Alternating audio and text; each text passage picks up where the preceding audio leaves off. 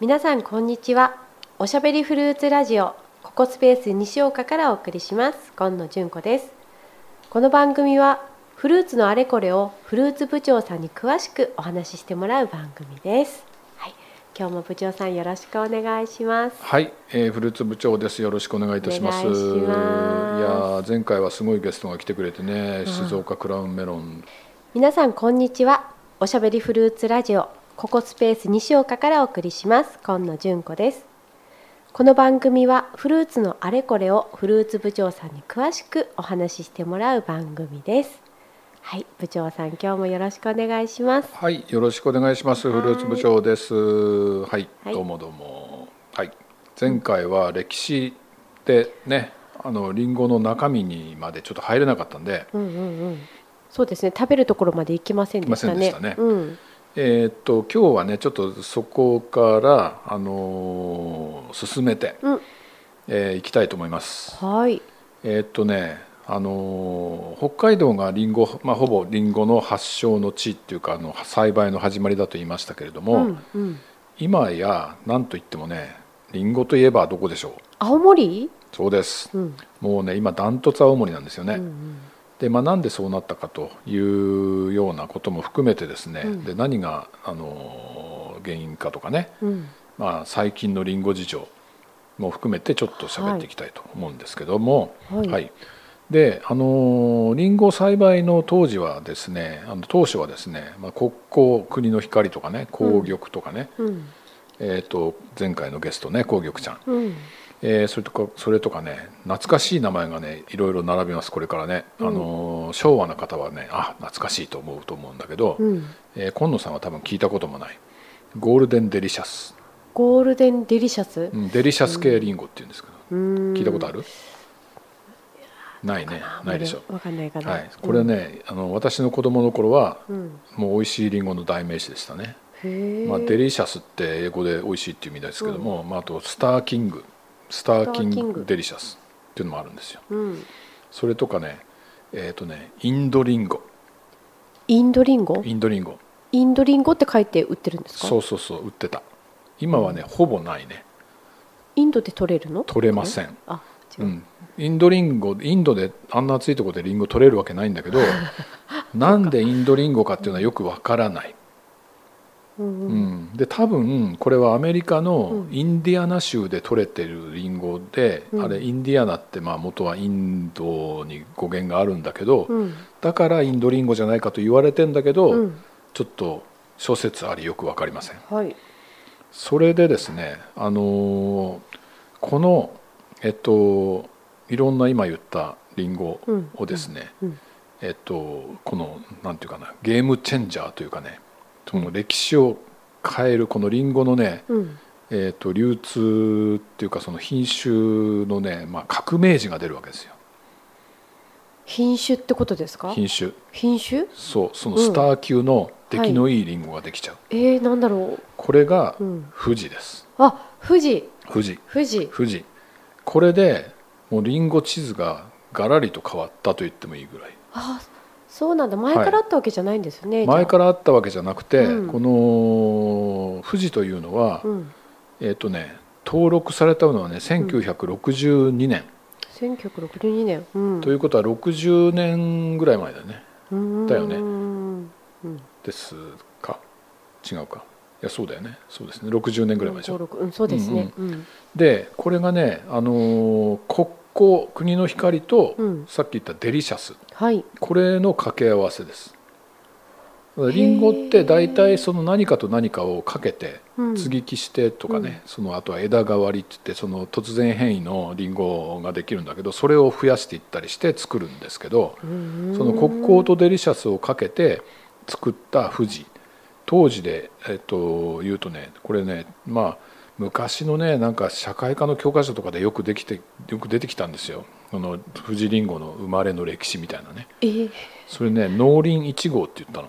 へうえん、農林1号当時はねそのコードネームみたいなもんですよ、それ農林1号っていうのが青森県の農林省試験場でできたのが始まりなんですよでこの国交とデリシャスをかけてできた富士がえらい美味しくてうんでこれにですね急速にそのなんていうのかなあの日本市場が席巻されていったっていう感じですね。で歴史を振り返ってみるとねあの1974年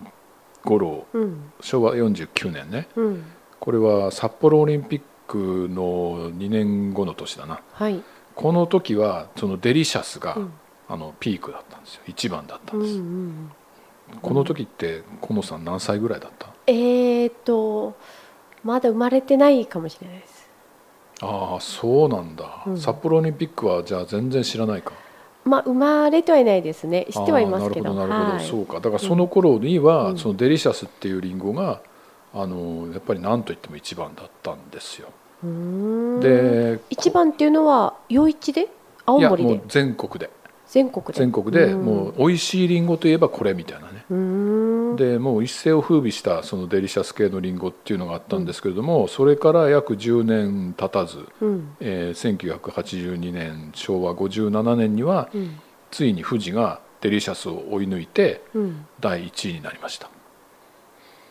へえ早い早い、うんうん、で今も、うんもう生産量のうん一番は富士です、あそこからずっとずっとずっとそれで、えっと、富士っていうのは、まあ、あの系列がいろいろありましてはいでそこからもうリンゴの種類ってめちゃくちゃ多いんですけど、うんあのとにかく早く富士を食べたいっていう人がいっぱいいるわけですよそそうなそうですかそうそうなん早ですくよ富士が食べたい早く富士が食べたい、でね一番最初に出るリンゴ早生のリンゴって、うんうんまあもう8月の終わり頃から出るんですけど、うんえっとまあ、札幌近辺でいうと例えば聞いたことあると思うんだけど津軽とか、うんうんうんうんねうんそういうリンゴが早生系のリンゴなんですけど、はいあの富士とかのその味とは違うあーで早生の早く出るリンゴっていうのは、あのまあ、美味しい時に食べると美味しいんだけど、うんすごくボケるのも早いうんうんすぐ柔らかくなっちゃうみたいなことがあって。うんああ早く富士が食いてえ食いてえと言ってですねりんご好きの 人はあのーみんな待つわけですよなるほそどうするとうん農家さんはうん富士に似たりんごを早く出したいと思うわけでしょ、うんそうすると和製系の富士っていうのがいっぱい出てくるわけ今は度はいはいでそれ和製あの総称して和製富士っていうんだけどへえだからその富士にのいに行くためにつなぐりんごがね今いっぱいあるんですよあーじゃあニーズから生まれたそううんそうそうそそうういうのがいっぱいあるいっぱいあるのうんであのーまあ北斗とかっていうのも多分和製富士系あと紅将軍とかねそういったちょっと聞いたことあるかどうかわかんないんですけどもそういう和製富士系って言われるリンゴがたくさんあって富士に似てるわけやっぱうり、んうんねだけどじゃあ時期をずらして作ってそるうって時こ期とをですずからして、うん富士にの行くまでにつなぎのリンゴなわけですよ、あうらんうんでその前もだから津軽とかね、んその茜とかね、うん三叉とかねそういったリンゴもいろいろあるんだけど、うんもう最後に出てくるのが富士なわけあもう真打ち登場なんですよ富士っていうの は、うんなるほどでね富士はね、やっぱねこれはねうまいはっきり言って、うんいや美味しいですよねええあうんのー素晴らしいですよやっぱりこのバランスというか、うんうんうんなんていうかその甘みと酸味のね、うんあと美味しい富士を食べると本当あーこれは傑作だなというのはやっぱりね分かりますね、うんうんうんはいうんでまあそういうその富士っていう素晴らしいりんごが出てきて、うん今世界でも富士の栽培面積というか栽培数は素晴らしく多いですよ多いあ多い世界でも富士を育ててる育ててますもう富士っていうブランドで世界で売ってるあと中国なんかでも作ってますねへえ日本でできた富士日本がでで世きた富界士でがも作られてそういうことそういう人気ことってことですかそうですそうですだからもともとそねうなんですかアメリカから入ってきたリンゴなんだけれども、今やそれがまあなんかあのなんだえっと子供だったリンゴがそれが成長してですね世界に名だたるブランドになったというえー素晴らしいことですね。はい、へえそれで、まあ、そのそういった歴史があるんだけど、うんえっと、当時はその、まあ、一時明治の頃はね、うん札幌が日本一だったじゃないですか生産量、はいで今は圧倒的にねさっき言ったようにあの青森でうす、んうんで、えっと、全国のね6割を占めてるうーんまあほとんどですねじゃほあとんどで六す割半分以上だからね、うんで続いてねあの長野長野野県長野県長野県頑張ってるんですよねまあそう高知だからそのなんていうのあうのん北部特に北部だとうん気温が低いじゃないですか、うんでまああそこの長野県の南部ぐらいがリンゴの栽培の南限なんだけど、うんまあ、そこのリンゴが今全国2位ですおーそれからね岩手山形秋田福島と続きましておー今北海道のリンゴは、えー7位ですねうんでとんあのね量でいうとね青森県の50分の1だねああ少ないですねうん、少ない約50分の1ですね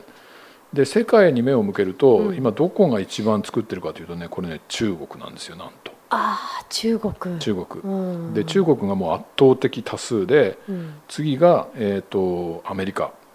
ええアメリカうん、次がなぜかトルコ、トルコうん次がねポーランドうんなんかちょっと意外でしょ、うんだけどそういう順番になってて、えー、と中国ので一番多く作られてるのはやっぱり富士らしいねええうん、で生食を主体でですね、まあ、この資料によるとですよ、うん中国人は日本人の5倍のリンゴを食べるそうです5倍だからリンゴ好きなんだねえそういうイメージないですけどねねなんか私もちょっと調べててびっくりしました5倍ほとんど食べるんじゃないですかじゃあなんか毎日必ず食べるみたいな感じじゃないですかそうねえーなんでかはよく分かりませんけれども、まあ、その圧倒的に中国が今は世界のダントツ1位ですねはいうーんでリンゴってね季節の食べ物でしょうんとお秋秋から冬にかけてなんか秋っていうイメージしかないですけど、とイメージしかないじゃないですか、うんだけ違うんでどすでかすよ、うん今この収録してるのは今日8月13日お盆のはい8月中頃ですけどスーパー行くとああるあるあるでしょはいなんであるんですかねって思いませんちょっと早くもいだあーそれにしてもうんでも7月もある8月もありますよ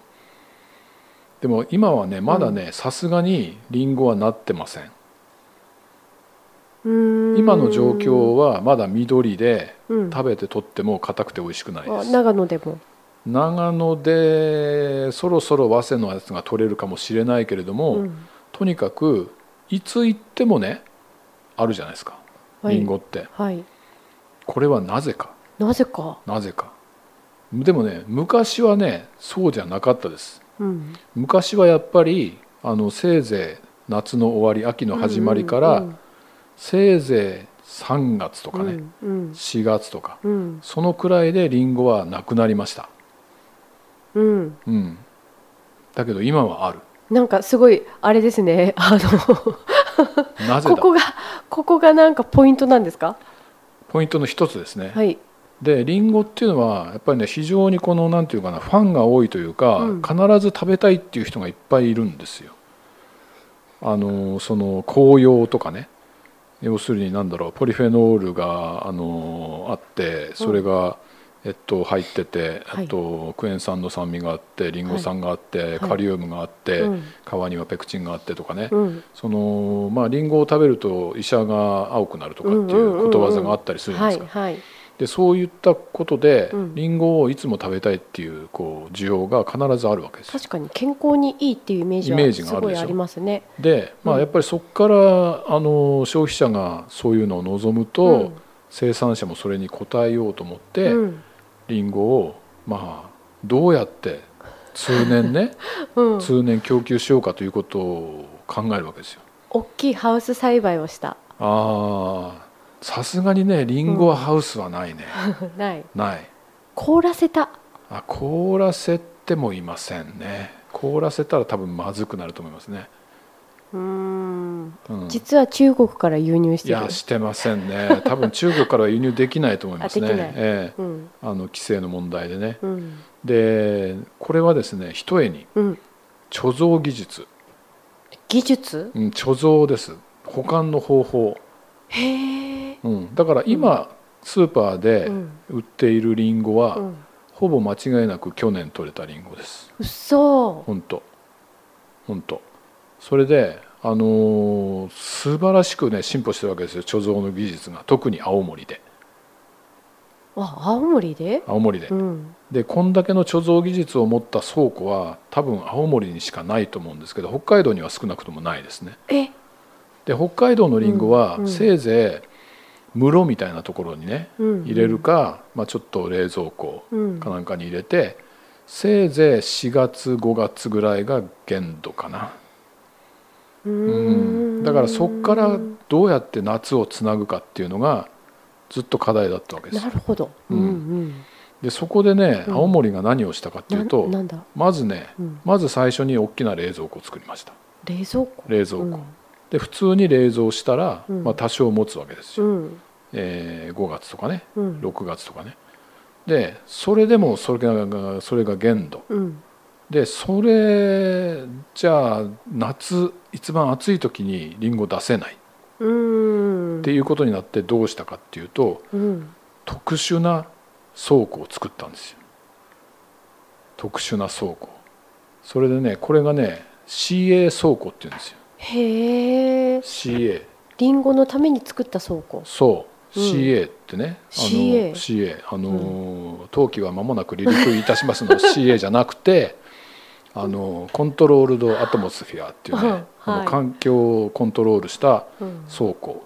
なんですけど、それはね酸素をね、えっと酸素濃度をぐっと下げるの空気の10分の1まで。うんでそこに、えー、と窒素濃度を加え窒素を加えたりそこに二酸化炭素、えー窒素湿度、えー温度を調整した倉庫 CA 倉庫っていうんだけどそれをね県を挙げて作ったわけですよへえあ県県を挙げて県を挙げて、へえまあ、県を挙げてというかその、まあ、組合というかなリンゴ生産者たちがねはいでそれでなんとかリンゴを一年中流通させる体制を整えたですねすごいでしょすごいですね、うん、でそのために今一年中リンゴが食べられる食べられるようになったんですよでその CA 倉庫っていうのは酸素が10分の1ですから人間人間が入ったら生きていけないへえでまあねまあちょっと正しい例えかどうか分かんないけど、リンゴを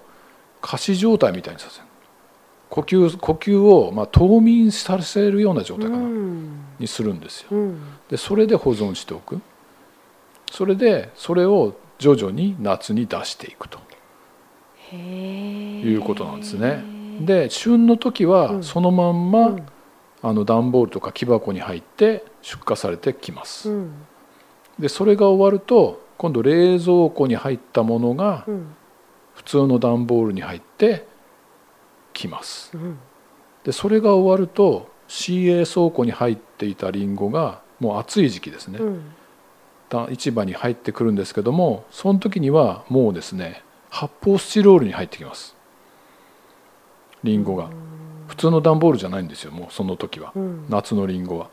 それでその発泡スチロールに入って発泡スチロールのえーところをピチッとテープで密閉してうん CA 貯蔵っていうステッカーがドンと貼られてへえくるんですえ面白い、はいうんで、あのー市場行くとね、うんあなんか発泡のリンゴ箱が増えてきたなと思うと、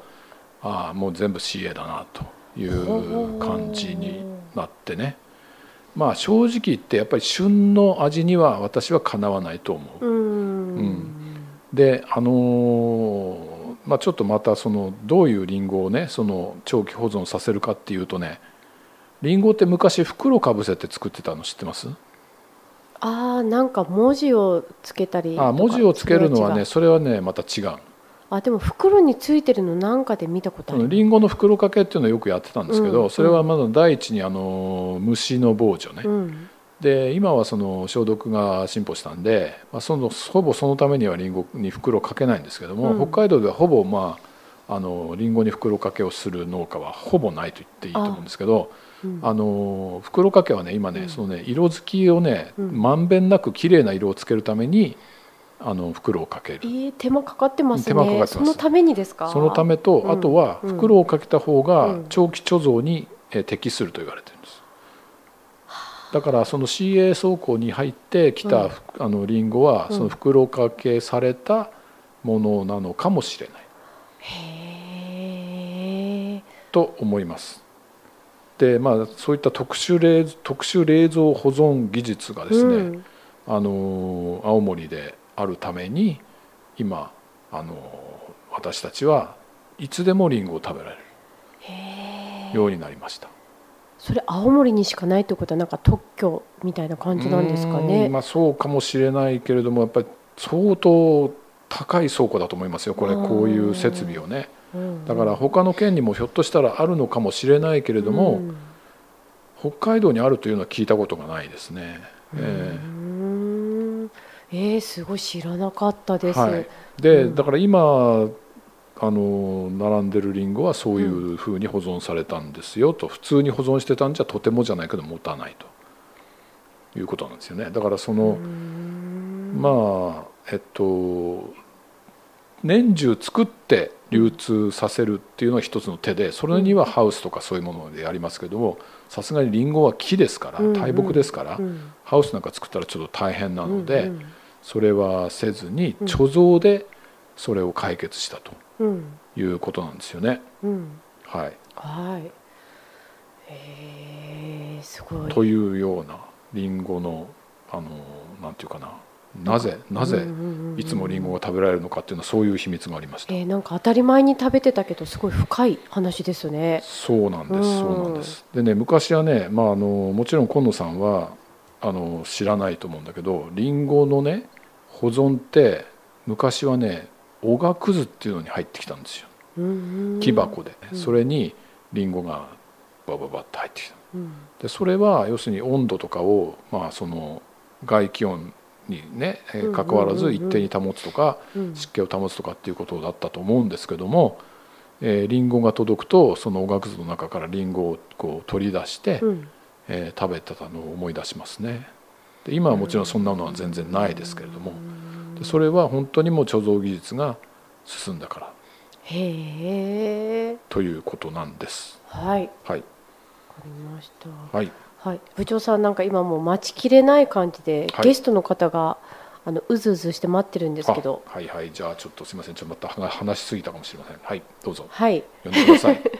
はい、じゃあ今日はですねゲストに富士ちゃんが来ています。富士ちゃん、はい、富士ちゃんです。こんにちは。こんにちは。はいはい富士ちゃん何歳ですか？富士ちゃんは今私高校生 です。はい、どうですか。うん、なんかピチピチしてるね。はい、もうね、私ね、もう人気者ですからね、うんうんちょっとね、いいでしょいいね。なんか本当怖いもの知らずはのい高校生って感じですはい、ね。もうね、あうんの、並べれば売れるんで。 うん、私何もしなくてもいいんです。あ、本当そんな感じのね。もう女子高生ってそういう感じだよね。はい、はい、もうね、楽しくてたまりま せん。はい、本当、はいうん、なんかすごいあのー可愛いんだけど、はい、可愛いんだけど、はい、はい。あのーじゃあライバルなんているの？ライバル、ライバルね、私のね、兄弟みたいなね、うん、子がたくさんいるんだけど、うん。結局ねみんなね私のねあのーなんつうの親戚うんがいっぱいいるのよ、うんう。ん、だから私一族うん。藤井一族がね、うん。もう牛耳ってるって言っていいかな、おーどんな問題みたいな感じだね、おー うん、いいね。明るくてポジティブでね。いいね。はいはいはいあとね、あの梨、洋梨の時なんかには、はいちょっと触って確かめるなんて言ってたんだけど、はいはいあの富士ちゃんは触ったりとかしていいのかな？触ってもいいけど、うん触っても分かりませんよわかん ない。私はいくら触っても分かりませんよ中身ははいうん。どうやってじゃあなんか美味しいかなとか、はいいつあるかなっていうのを確認したらいいのかうな？ーん富士はねもうはっきり言っちゃうかないつ食べても美味しいです本当？はい。そもううなの楽なもんです。あ、じゃあ追熟とかもしないんだ。追熟しません。うん。うん、冷蔵庫に入れてもいい。冷蔵庫に入れてもいいです。あのーそうですね。あのー冷暗所あたりが一番私好きです。うー、うんじゃあ食べ頃もあんまりない。食べ頃も長いです。とても長いです。なんて便利なんでしょうね。へえ。ううんん、楽ちんですよ。私扱うのは本当に。うんじゃあ洋梨とかねメロンとかとあーあ比んなべたらね、あんな難しい人たちはね、ちょっとね、あのーダメよね。あー私消費者に優しいのよだから、 うんうんうんうんじゃあ触ったり見極めしなくてもいつでも美味しく食べれちゃう、はい、あんまり置いとくとさすがにしなびますよあだけどもうねもう本当によくね私日持ちいいから、ーうん扱いは楽よ、ううーんん、あとね、うんあのりんごちゃんと一緒にいると長持ちする野菜もあるって聞いたことあるんだけど、はい本当か私なね、うん、ちょっとねはしたない話なんですけどガスを出すんです よねでも悪いガスじゃないんですようんエチレンガスっていうのを出しますから、うんそれが、えっと、何かの、えっと、一緒に入れとくと、うんいい場合もあるし、うん悪い場合もあるしあ悪い場合もあるの悪い場合もあります、はい、それがちょっとあの何かをね軸させちゃう過剰に軸させちゃうこともあるので、うんえー気をつけてくださいはいはいうんあとやっぱりりんごちゃんって体にいいのもちろんです私を1個食べれば、えー、と健康になれるというふうに世界中で言われてんのよ、へえうんうんいろいろねそういう成分がありましてうんはいえー、とリンゴにリンゴに私に入っているカリウムとかね、うんその辺とかあのポリフェノールとかね、うんそういうのがねいいらしいですよへえじゃあやっぱり私はよくわかんないけどね、うんいいんだただそうなんだただなってるだけですけどみんなそれれであのいいって言ってくれます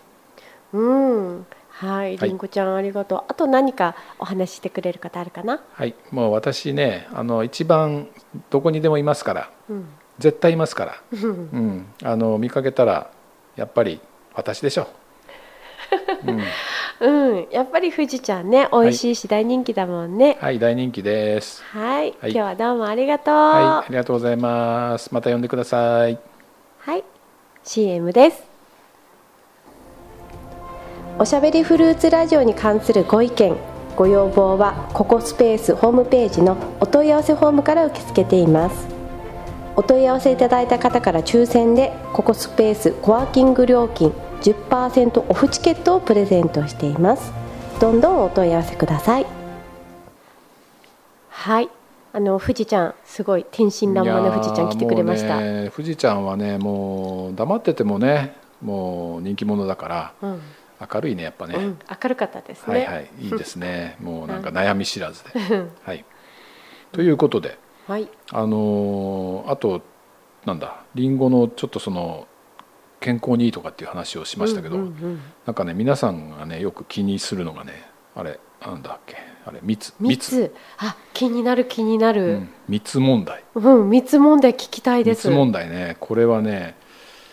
えーなかなかそうだななんどどういう切り口で話そうかなと思うんですけど蜜というのは何か、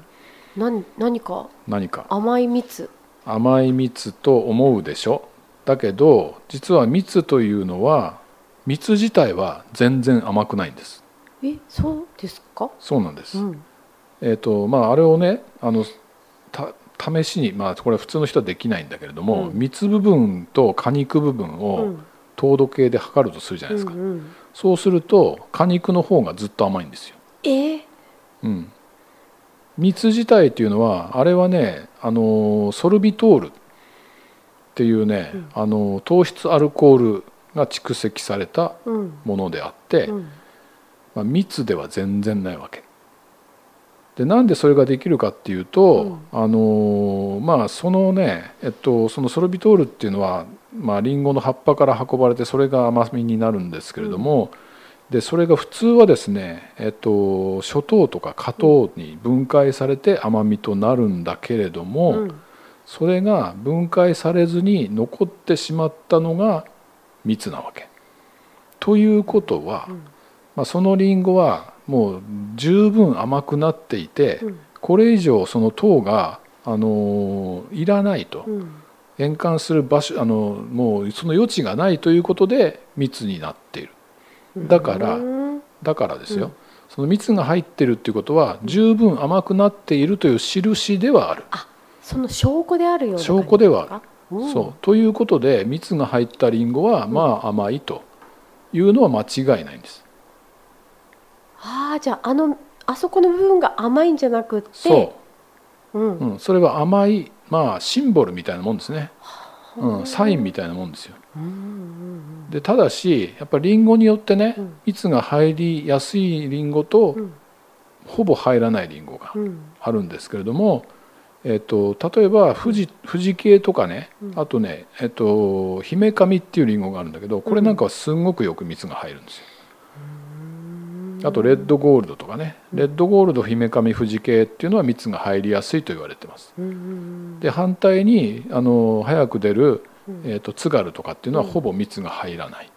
うんリンゴだけどそれもあの美味しくないわけじゃ全然なくてね、うんさっき言ったように蜜は単なるシンボルですから、あのーその分解ができなかった、えーソルビトールがうん残っちゃっただけなんで、うんうんえー入ってないからといってあの甘くないっていうことは全然ないうんでもその蜜が入ってるか確かめる方法ってあるんですか？確かめる方法は、えーまあ、切ってみるのが一番いいんだけれども うんあのやっぱり蜜りんごっていうのは、まあ、そういった蜜神話がありまして、うんやっぱり蜜が入ってるのがいいとかね、うんうん蜜が切って蜜が入ってるとああ嬉しいみたいなのあるじゃうんないなでるすなるなか、りますね。あ蜜が入ってたみたいなうん蜜入りとかってね、でやっぱりそういう需要があるので農家の方では、うんうんその蜜センサーっていうのをまあ開発したわけですよおおでそれがそれにかけるとうん切らずに、うんあのー蜜があるかどうかが分かるとへえいうことでそのまあこれも青森青森以外にそういう箱はあんまり見たことないけれども、蜜入りっていう箱がある例えば富士とかにうね、んうんでこれは必ず蜜が入ってますっていうのを保証してるリンゴがありますああじゃあセンサーの機械にかけないとわからない。わからないですうねん、じゃわあからない見ですた目で私たちがこう判断できるってあそもれはのではねないんですね。無。理無理無理無理、無理ううんん、であのさっきちょっと言いましたけれどもあの姫神っていうリンゴは蜜が入るので有名なんですが、へえ。あのあんまり売ってないけれども、うん北海道でも栽培してますからうんうんこれを例えば買ってみるとなのもうどうどうしてもね、まあ、蜜はそのさっき言ったように甘みにそれなりに関係ないんだけども、うんうんどうしてもその蜜のインパクトが欲しいとかねうんうんそういう時はこの姫紙を買うと、まあ、ほぼ間違いなく入ってるぐらい入ってますよ。ううん。うーんんはい、美味しいリンゴですけどね、うんうんうんうん。それは秋の時期だからとかはい関係あるんですか？あんまえりー、とや関係っぱない。旬の時期ですね、うんうんでそのあそうそうもう一つ言い忘れましたけども蜜入りリンゴっていうのは長く置くと蜜の部分が変色して黒くなることがありますへえ。だから蜜入りりんごは旬の時に食べた方がよくて、うん例えば年を越し、まあ、年を越すか越さないかっていうのはりんごの一つのそのフレッシュさのバロメーターでもあるんですけれども、あのまあ、できれば年内に食べるようなりんごの方があの蜜が楽しめるっていうんですか、うん綺麗な状態で。うんうんうん。でその今度はその残ったそのソルビトールがあのなんか糖に変わろうとするのかな保存してる間に、うんそこでなんかちょっと変色を起こして実全体がちょっと、えっと、色が悪くなる果肉部分がね、うんうん。ということを言われているので蜜入りりんごは早く食べましょうっていうのが、ああ。あのなんていうのかなちょっと鉄則みみたいになってるかなへえ。はいうん。蜜入りになったら値段って変わるんですかね？あーあのですねやっぱりそれはね市場原理で変わりますね、そうのんだから蜜入りの箱っていうのはちょっと高いうんうんうん。です、はいうんうんうん。でもまあさっき言ったようにほぼほぼその心理的なものなのでこれ、うんうんあのあとは本当に見た目のインパクトとうん。うんまあその蜜入りイコールなんか蜜が甘いというそのちょっと誤解なんだけどねそれに基づいてあの価格に反映されちゃってるっていうのがあるんですよ。ううんんうんなんかもうすっかりその蜜は甘いっていう先入観がありましたけど、そうそううそうそうなんですよだからそう思ってる方が多くて、ん蜜のところを食べるとねうんあ蜜のところだから甘いんだとかってうん思思っってまてうんいる方がほとんどなんだけど実はそうじゃなくて蜜自体はあんまり甘くないよと。うんううんんうんだけどへえ甘さを、うんまあ、甘いりんごだからこそ蜜ができたっていうのはある、うんうんというくらいに考えていただいたらいいかなと思うんですよね。ううんんはい、はい、う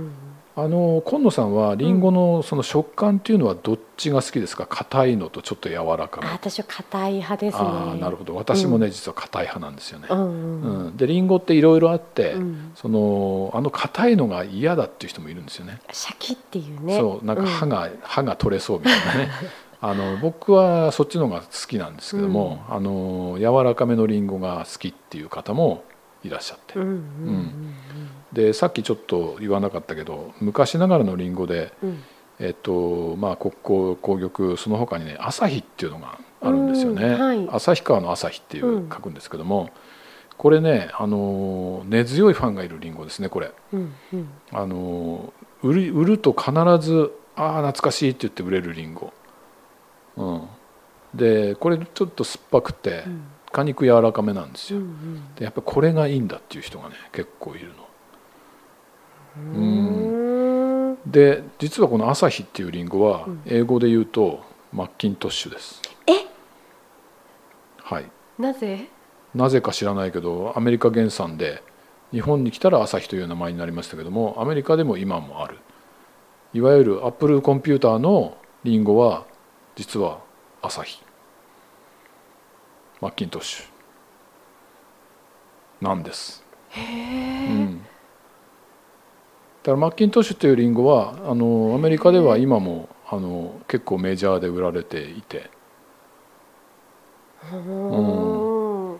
だあのリンゴは何なのかなと思ったら朝日を見たらあこれは Mac だアップルアップルコンピューターへえを思い出していただくといいかなと。はい、というまた豆知識すごいいや本当に今すぐ友達に電話したい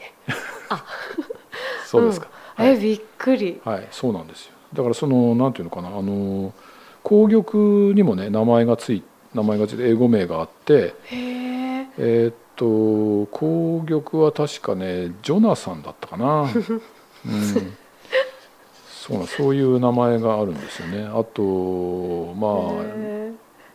確かそうだと思ったなちょっと間違ってたらこの部分はカットしますけれども多分ジョナサンだと思いますね。うん、うーんということではい、えーそんな感じでしょうかはいいかがでしょういやマッキントッシュ良かったです最後のマッキントッシュ、うん それに全部今やられちゃ iPhone, う iPhone, やられちゃいま iPhone せんのねうん裏を見たらね、うん iPhone そこにあるじゃないはいリンゴマークを見たらはいこれはマッキントッシュ朝という日リンゴ朝日うん旭川の朝日へえ、これから朝日フォンと呼んでもいい ですかはいはいということでうん、あリンゴ第2回目でですね実はちょっとねまだねもうちょっと話したいことがございましてですあごいねリンゴじゃあ第第3回3も回をちょっ続くんとですねやらせていただければなと思いますちなみに第3回はどんな内容になりますか第3回目はですねえっと北海道のリンゴの話をしたいんですよ私北海道のリンゴ北海道で生まれたリンゴ北海道で生まれたリンゴがあるんですかあるんですねあるんですよこれ私実は大好きなリンゴがありましてですねこれのちょっとお話をしたいとないるうふほうどに思いますえ楽しみですはいはい、はい今日もありがとうございました、はいどうもありがとうございました